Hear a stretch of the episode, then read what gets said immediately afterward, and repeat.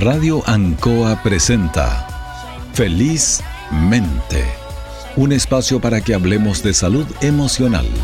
Conduce la psicóloga Leslie Espinosa.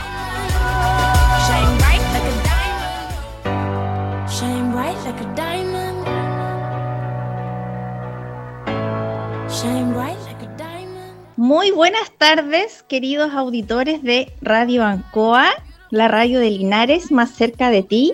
Hoy día partimos un nuevo capítulo de Felizmente, el capítulo ya número 6, y estamos muy contentos porque es un programa que está siendo de mucha utilidad para, para, la comunidad respecto de lo que es nuestra salud emocional. Y hoy día tenemos una tremenda invitada por segunda vez aquí en Felizmente, Carmen Gloria Severín, psicóloga infanto-juvenil con ya 15 años de, de, trayectoria. ¿Cómo estás, Carmen?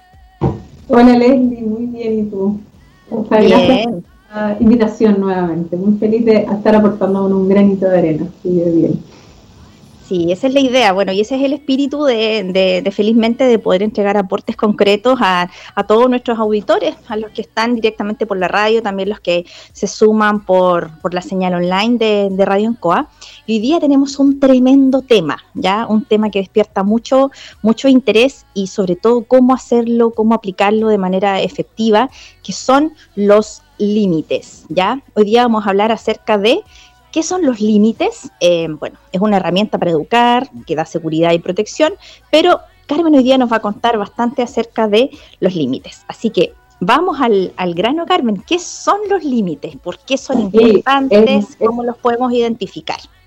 Mira, un tema súper eh, cotidiano que las familias generalmente consultan mucho por esto y que como papás y mamás nos tiende a desbordar mucho, como que dónde están los límites, cómo ponerlos, qué, son importantes, no son importantes. En general los límites es aquello que nos permite saber hasta dónde nos podemos mover, si lo queremos ver así como de manera bien sencilla. ¿ya? Hoy, hoy de hacerlo bien, bien práctico, así que nadie se asuste, para que llegue a todas las personas. Y son súper importantes porque finalmente nos permiten tener la protección o saber hasta dónde llegamos para poder explorar el mundo. Y en este explorar va todo lo que es aprender también, lo que es poder disfrutar. Entonces, estos límites necesariamente tienen un sentido. Y para poder poner límites tenemos que saber cuál es ese sentido que queremos transmitir a nuestros hijos, ya sean pequeños, ya sean medianos o sean grandes. Y estos límites además son muy importantes de trabajar desde siempre, toda la vida, porque también me impresiona que a esta altura de nuestra vida tenemos muchos, a veces amigos, gente adulta, que recién ahora está conociendo también sus propios límites y viendo hasta dónde eh, puede, no sé, pues puede relacionarse con los demás, hasta dónde le gusta ciertas cosas, hasta dónde permite que el otro entre o hasta dónde uno puede también moverse. Entonces son muy importantes de ir generando conciencia de la importancia que esto tiene en nuestro día a día.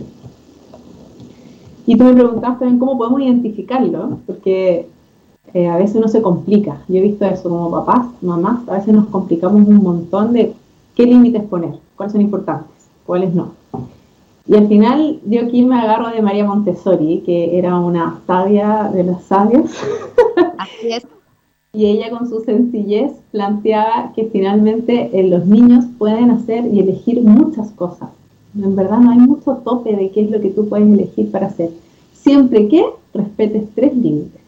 Y esos límites tienen que ver con el respeto. Entonces son tres límites que es respeto a uno mismo, respeto a los demás y respeto a lo que nos rodea, que es nuestro ambiente o incluso los materiales y las cosas que nos rodean, porque están ahí para también a servicio nuestro. Por ejemplo, si lo pensamos en un colegio, las mesas, las paredes, pero también eh, mantener limpio el lugar, o sea, todo eso es ambiente. Y en las casas también sucede lo mismo, como que a veces uno se relaja y dice, bueno, en la casa que hagan lo que quieran, y en verdad esas cosas que están ahí también tenemos que respetarla y cuidarla porque son para que todos estemos mejor.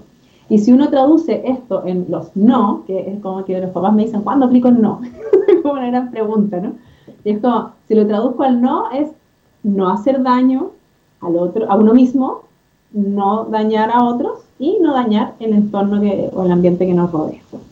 Entonces siempre hay muchas cosas que se pueden hacer, pero como que la clave ahí está en el daño, en el peligro, en el riesgo que haya de generar un daño. De todas maneras, Carmen, bueno, este tema que tú nos estás introduciendo de, de qué son los límites es realmente súper significativo porque, como tú dices, o sea, como adultos muchas veces nos complica hasta conocer mantener o nuestros propios límites, tenemos miedo con el tema de la, de la palabra no, ya cuando se ocupa, cuando no, no la tenemos muy clara, a veces como que nos ofende el no, eh, y, no necesariamente, o sea, puede ser muy práctico, también puede ser dañino en algunos casos cuando no, no, no sea bien establecido, que, que, luego, por supuesto, lo vamos a, a conversar, pero este es un tema que, que, lo necesitamos porque estamos en una, en una sociedad que hay dos grandes roles y funciones de, de los padres, de los cuidadores de los niños, que por una parte es todo lo que implica el, el afecto, cómo se entrega el cariño, que es un tema que podemos hablar en otro momento, pero por otra parte son las, los límites, las normas, la estructura, porque en el fondo el niño va a aprender desde su casa cómo funciona una sociedad después. Y, el, y los juegos, así como la vida, está llena de reglas y de normas que en el fondo hay que saber cumplir. Y muchas veces pasa que un límite, una norma, una raya que te ponen, ¿verdad? Es como un es como un, una resistencia de alguna manera y puesto un poco entenderlo, aceptarlo y, y, asumirlo. Por eso que hoy día hemos querido conversar de este tema, de acerca de los límites, qué es lo que son. Y bueno, ahí Carmen nos da una pista bastante grande que es importante considerar estos, estos tres elementos que menciona eh, Montessori, ¿cierto? ¿Y cómo se plantea un límite, Carmen? ¿Cómo hacemos para aprender a poner límites? A llevar esto a la práctica, ¿no? Eh, mira, este tema da para mucho, como todos. Yo de verdad puedo estar horas hablando de estas cosas, pero voy a centrarme hoy en este tema de los límites y lo que tiene que ver con el generar eh, o no algún daño, ya sea a uno mismo o a otros o a objetos, ¿ya? Porque también después podemos empezar a, irnos como hilar más fino y ver las reglas, las, como las reglas del juego, digamos, dentro de estos límites. Es como que yo dijera, eh, como cuando uno juega, es como, vamos a jugar en este lugar. Todo lo que esté fuera, que pueda ser peligroso, no está incluido en el juego. Pero dentro del juego además hay reglas. Entonces, a veces hay reglas que no necesariamente eh, están para evitar un daño, sino simplemente es un acuerdo para que todo funcione mejor. Entonces, hoy día me voy a centrar más como en los límites más de riesgo, digamos, para decirte lo más amplio a lo más específico, ¿te parece? Totalmente, de acuerdo. Ya, entonces, ¿cómo podemos plantearlo?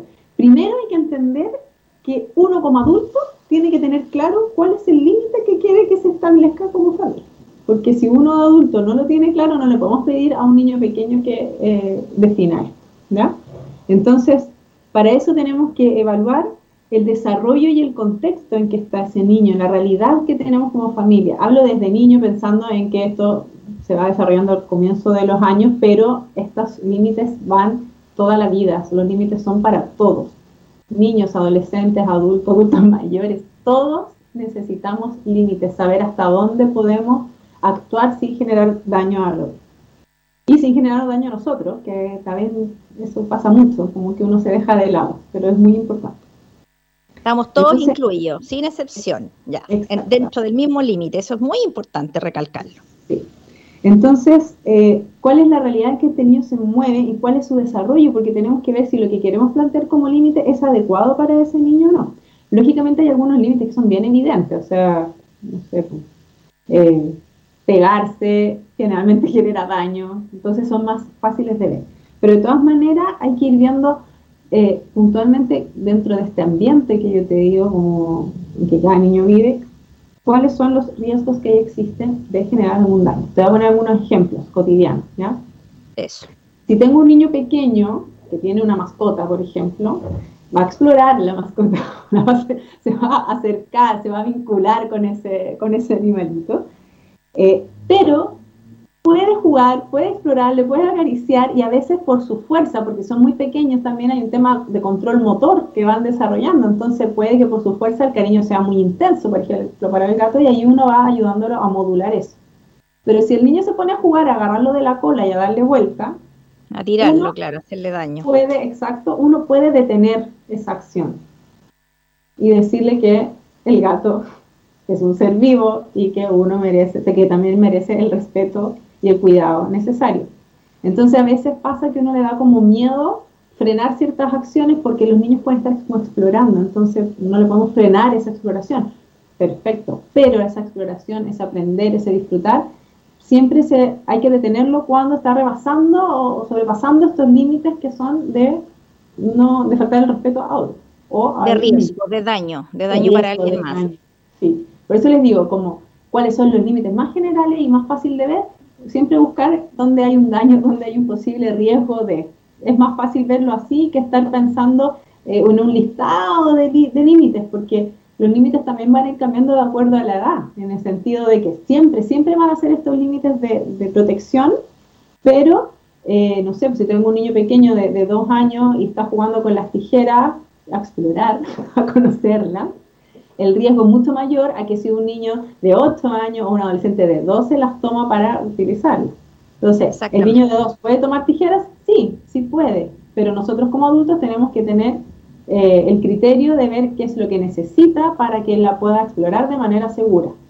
Si eso no se da y si dejamos las tijeras o los cuchillos a la mano ahí descuidados, probablemente vamos a tener un accidente y probablemente ese niño va a ir incorporando que no es riesgoso y no pasa nada. Y ese es lo que tenemos que evitar también, porque al ir generando límites eh, en relación a, uno mismo y a los demás, vamos haciendo que todo funcione mejor. Que a la larga en la vida también haya más respeto en general. Em, además de poder evaluar el desarrollo y el contexto en que está el niño para definir cuáles son los límites y cómo tengo que plantearlos para que los comprenda y qué cosas tengo que fijarme que estén al alcance o no, dependiendo de, o qué cosas tengo que, anticiparme a, cuidarlo más, eh, hay que entender que el ambiente, como decía, tiene que estar preparado para ese niño. Y nosotros como adultos somos parte de ese ambiente. Entonces, si nosotros no estamos muy seguros de algo, eso se lo vamos a transmitir al niño.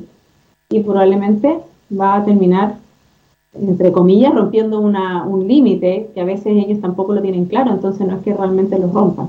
Pero eh, nosotros tenemos la responsabilidad de adelantarnos y de nosotros plantear los límites, tener claros cuáles van a ser y poder eh, ver que todo esté en orden para que ellos también puedan estar dentro de este contexto.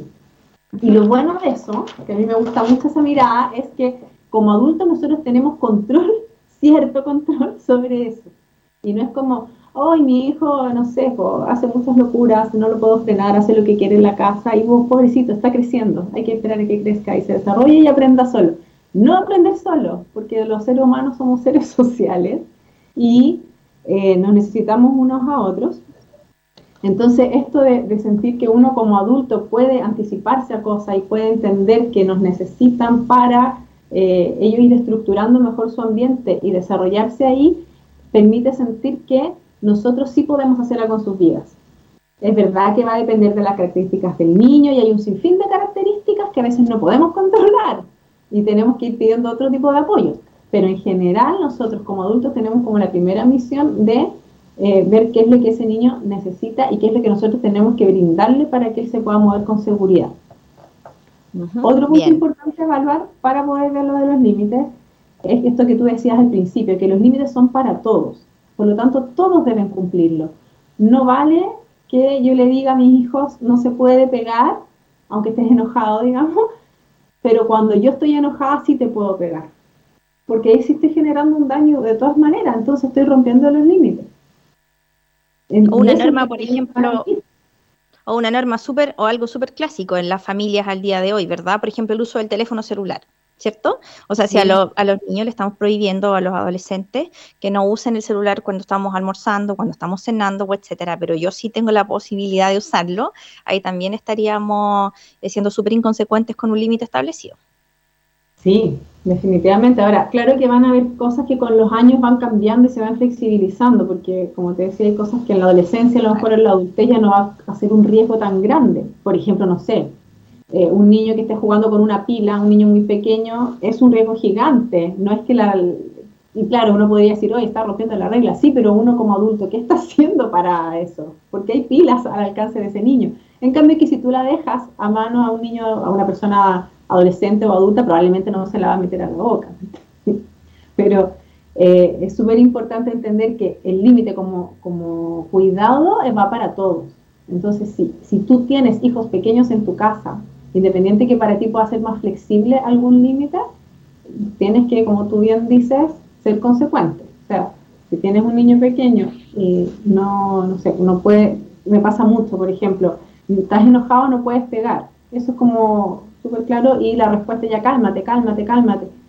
Nosotros tampoco nos resulta que nos digan cálmate cuando estamos enojados.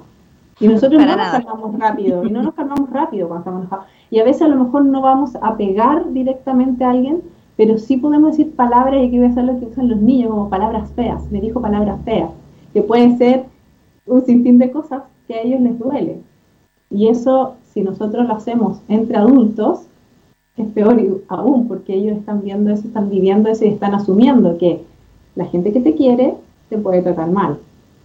Es una cosa bien confusa porque tú no se lo puedes hacer a los adultos, a tus papás, pero ellos sí te lo pueden hacer a ti. Entonces, quiere decir que tú se lo puedes hacer también a tus pares. Es, muy confuso poder explicarle a los niños em, que hay cosas que uno puede hacer y ellos no.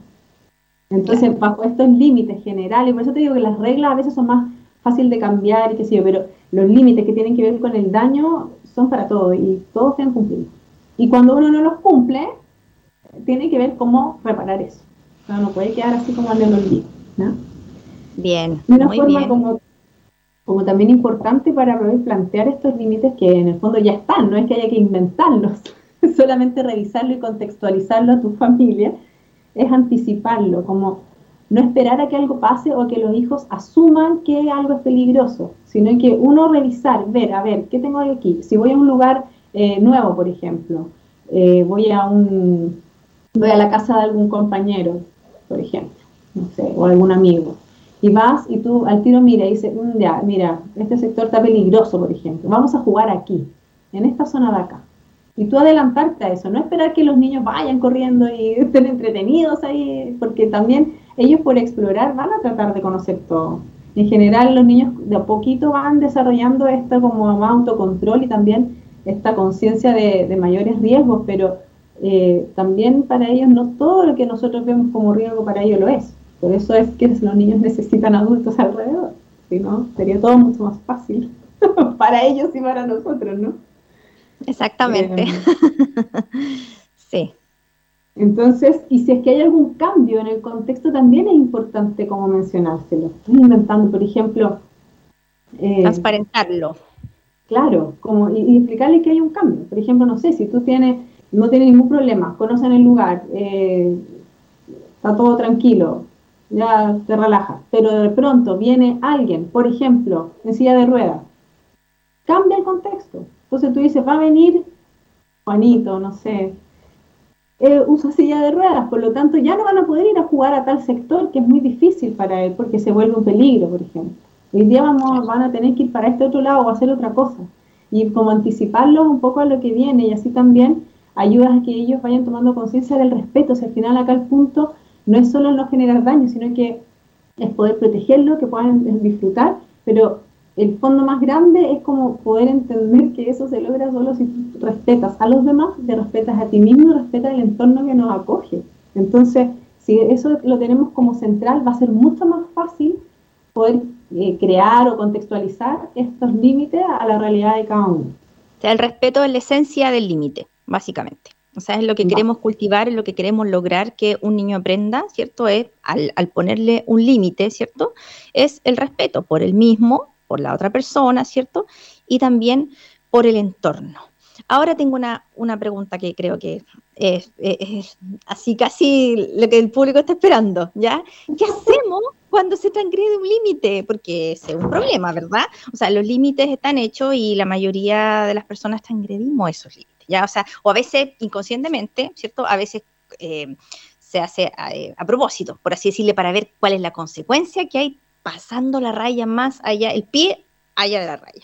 Cuéntanos, Carmen, ¿qué hacemos? pues, mira, va a pasar, va a pasar y va a pasar porque ya sea porque los niños probaron algo distinto o puede suceder porque nosotros nos equivocamos en alguna cosa. También sucede. Si nosotros con nuestro comportamiento mostramos algo distinto, que no es lo que estamos promocionando, digamos, también va a pasar eso. Y Em, ¿Qué podemos hacer? Ya, primero yo creo que el primer paso es respirar profundo. entender siempre, el llamado a la calma. El llamado a la calma es relevante. Siempre, siempre, siempre. Y entender que nos podemos equivocar y no ser tan duros tampoco con nosotros mismos, ¿ah? porque de repente también nos pasa eso bastante. Y esto es algo que yo digo siempre y me cuesta mucho también a mí.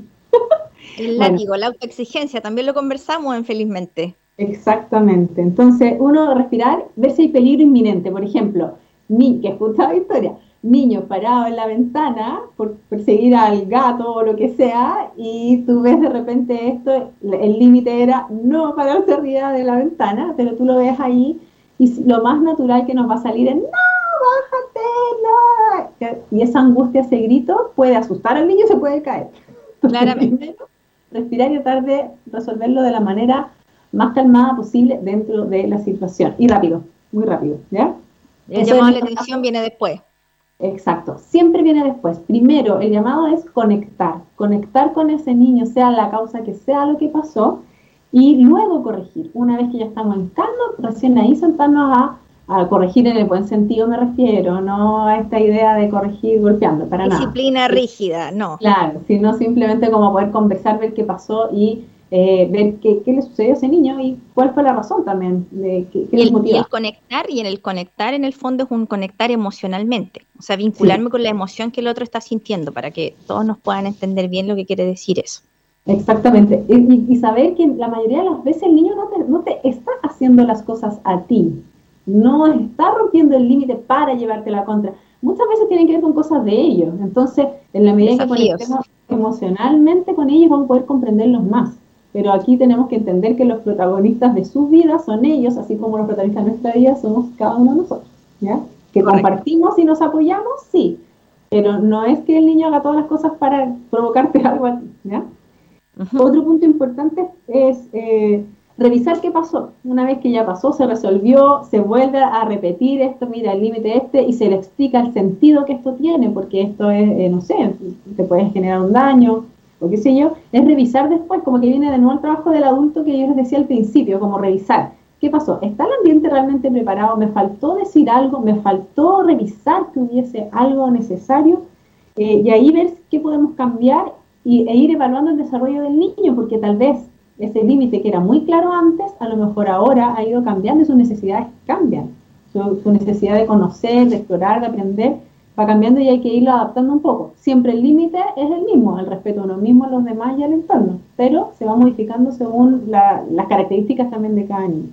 Y yo creo que el último punto súper importante es perseverar, o sea, pasó esto, sea la razón que sea, la evaluamos, na, na, continuamos, continuamos y le damos. No, no, no desfallecer en el camino, buscar apoyo entre otras papás, otras mamás o otras personas que nos puedan acompañar y apoyar y hacer sentir que no estamos solos en esto cuesta, es difícil, pero de verdad, no estamos solos, hay mucha gente en el mundo en la misma y yo creo que estos espacios como el tuyo, Leslie, permiten eh, generar este sentido de comunidad y, de conexión.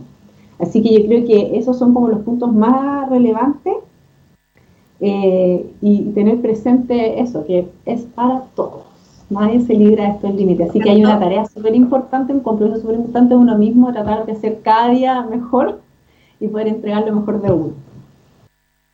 Me encantó el llamado a la perseverancia, Carmen, porque en el fondo es disciplina, finalmente, ¿ya? O sea, cuando uno quiere lograr un objetivo, un propósito, tiene que insistir ya progresivamente en ello y vamos a profundizar acerca de eso porque uno se cansa rápidamente, ¿verdad? Y cree que, no, que no es posible, pero en la formación de un niño, de un ser humano o cualquiera, tenemos que ir dando pasos progresivos, porque así como uno a veces ve avances, de repente retrocede, porque, porque no, es, no es así de un momento a otro y que con esto se entiende, se acepta y se valida y está hecho, sino que es bastante de mucha paciencia, de mucha consistencia y perseverancia. Así que bueno, te agradezco, Carmen, por este tiempo, eh, por estar aquí en esta entrevista Felizmente y súper clara contestarnos qué son los límites.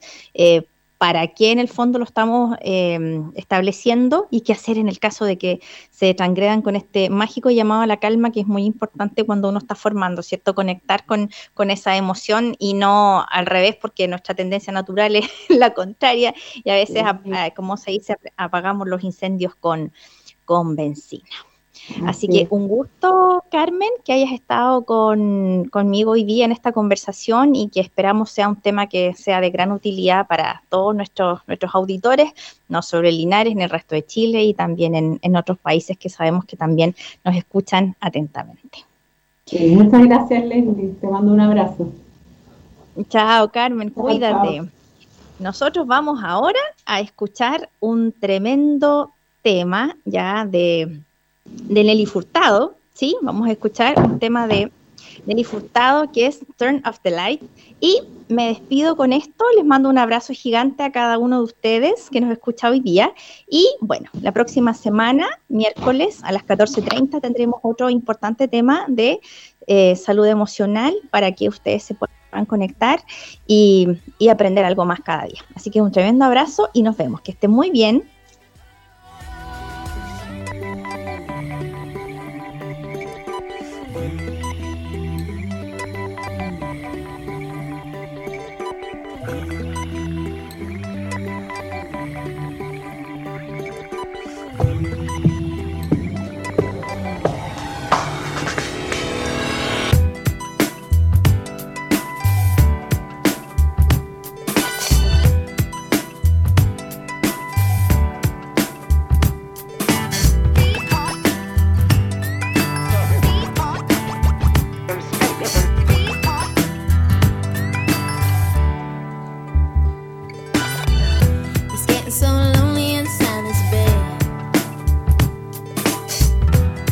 if I should lick my wounds and say oh, it was me.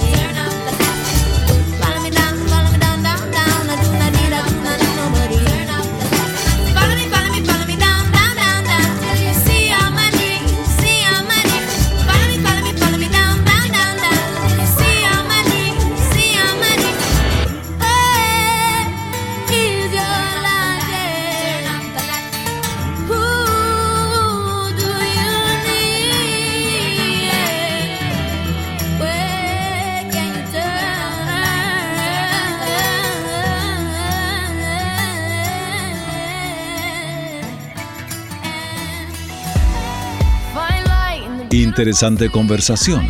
Los esperamos el próximo miércoles a esta misma hora, porque su bienestar emocional es lo más importante.